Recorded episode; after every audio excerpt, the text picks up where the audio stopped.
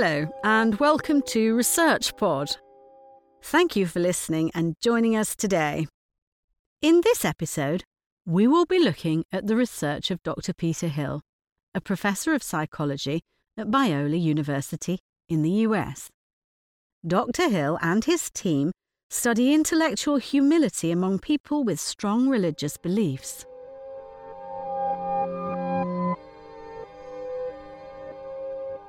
Humility is considered a virtue by many religions. Similarly, centuries of philosophers have pointed to the virtuousness of humility as a means of finding the truth.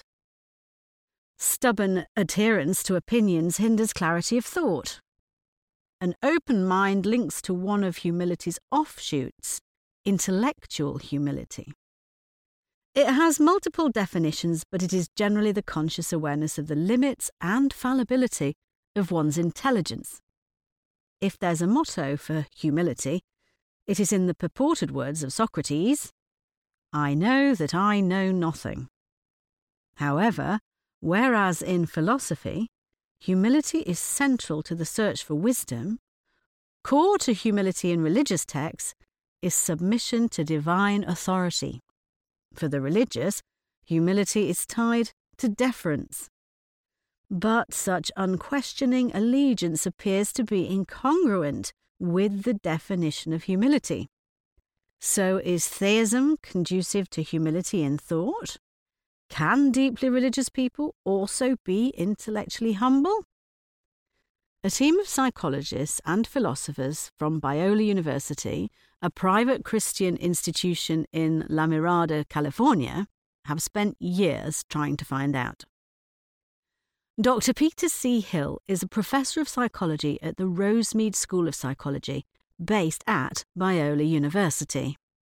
Together with fellow psychologists, Professors Elizabeth Lewis Hall and David Wang, and Professor Kent Dunnington, a philosopher at Biola, Hill has challenged the idea that people who hold strong religious beliefs are low in intellectual humility. They question the reasoning that intrapersonal intellectual humility would undermine strength in faith.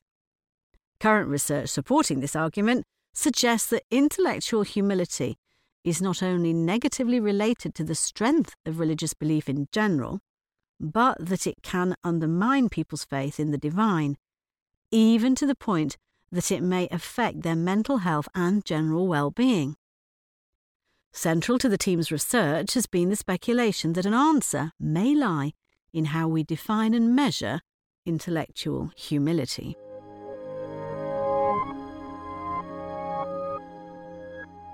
Much of the research around intellectual humility is motivated by its potential to bridge increasingly polarized cultural conflicts sometimes linked to religious differences. However, the very pro social variables related to intellectual humility, such as perspective taking, empathetic concern, altruism, universalism, and less power seeking, appear incompatible with, especially politically charged, religious tribalism and fundamentalism. Indeed, prior research into intellectual humility and theism in deeply religious, primarily evangelical Protestant communities has found either a negative or a statistically non significant association. Interestingly, some research has also suggested that intellectual humility in religious populations is negatively correlated with indicators of meaning and flourishing. If so, it seems incompatible with intellectual humility's status as a character strength. If intellectual humility is eudaimonic or conducive to happiness, why are intellectually humble theists supposedly so miserable? Hill and his team suspected that an answer lies in the perceived incommensurability between religion and science, especially in their chosen discipline, the psychology of religion. In proposing a dialogical model between religion and science, they surmised that if the control beliefs in science differ from those of faith, they should design a measure of theistic intellectual humility, one that embraces its broader definition but is sensitive to cultural contexts. In a study supported by the John Templeton Foundation, they compiled a list of 66 statements they considered expressive of intellectual humility from a Christian perspective. After revision from leading philosophers, theologians, and psychologists who were specialists in humility, they expanded the list to 77 statements. Finally, they presented these statements in an online survey to 353 respondents who self identified as Christian. They were instructed to rate each statement on a six point scale, ranging from strongly disagree to strongly agree. The 11 statements that seemed to best capture intellectual humility in this population broadly fell into three categories, or factors. Factor 1 consisted of four statements about intellectual submission to the divine. For example, my understanding of the world depends much on God revealing things to me. Four statements also made up Factor 2 human finite limitations. One statement belonging to this category is I don't expect to have all my questions answered, but I am confident in God's knowledge.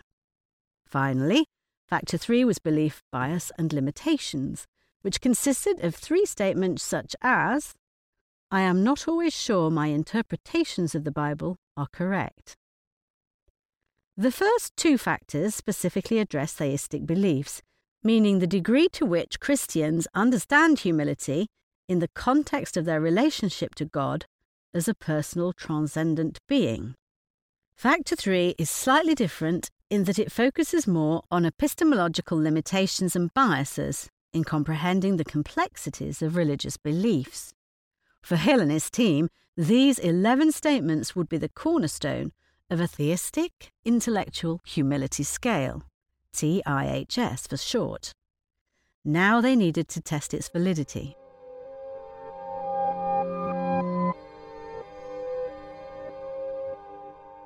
The best way to test their TIHS was to pit it against comparable scales.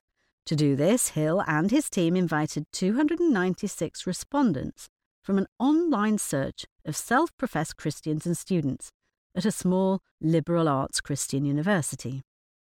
The respondents were asked to complete a series of standard scales that measured intellectual humility, pride, closed mindedness, social vigilantism, and narcissistic personality. They were also asked to complete a personality inventory that measured extroversion, agreeableness, conscientiousness, neuroticism, and openness. The respondents then completed the TIHS 3 factor scale, the purpose was to test the scale's construct validity by looking for significant correlations with other measures of intellectual humility, but with sufficient divergence to represent the essence of the focus of the TIHS.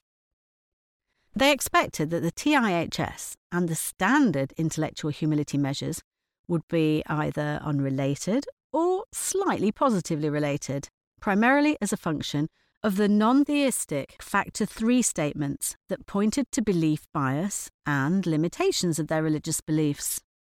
They reasoned that this factor was conceptually the most similar of the three to other intellectual humility measures.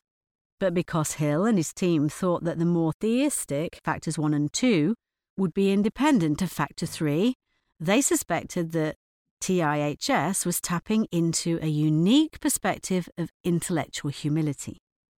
Indeed, as expected for this population, there was a positive correlation between the measures of the other scales linked to the concept of intellectual humility, such as openness, authentic pride as opposed to hubristic pride, and conscientiousness, and those of the TIHS. This was especially true for the statements designed to measure theistic beliefs. Importantly, as predicted, the two factors that assess the extent to which the respondents interpreted intellectual humility in terms of their theistic beliefs, factors 1 and 2, functioned independently and sometimes negatively with the third factor. But if that was the case, what about the suggestion that religious people with high levels of intellectual humility were unhappy.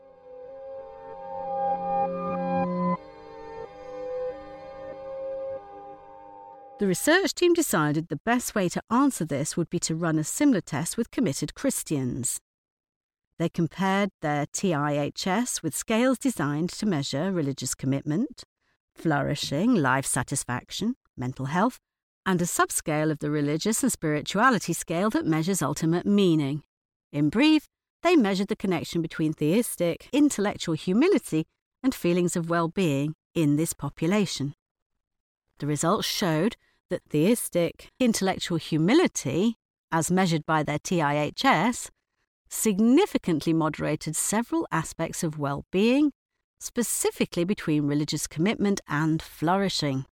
In fact, the total TIH scale significantly moderated four of the five well-being measures. Interestingly, the research showed that as religious commitment increases, a lack of intellectual humility increases the risk for depression, anxiety, and doubts about ultimate meaning. Hill and his team acknowledge that their research has limitations, and their theistic intellectual humility scale should be tested and developed further to reflect the constructs of other religions. However, what cannot be ignored is that they have forced us to re-evaluate how we should measure intellectual humility. Perhaps on a bigger scale, their research also suggests that before applying any scientific constructs to religious experience, researchers should consider the theological substance of what those under study believe. That's all for this episode. Thanks for listening, and stay subscribed to ResearchPod for more of the latest science. See you again soon.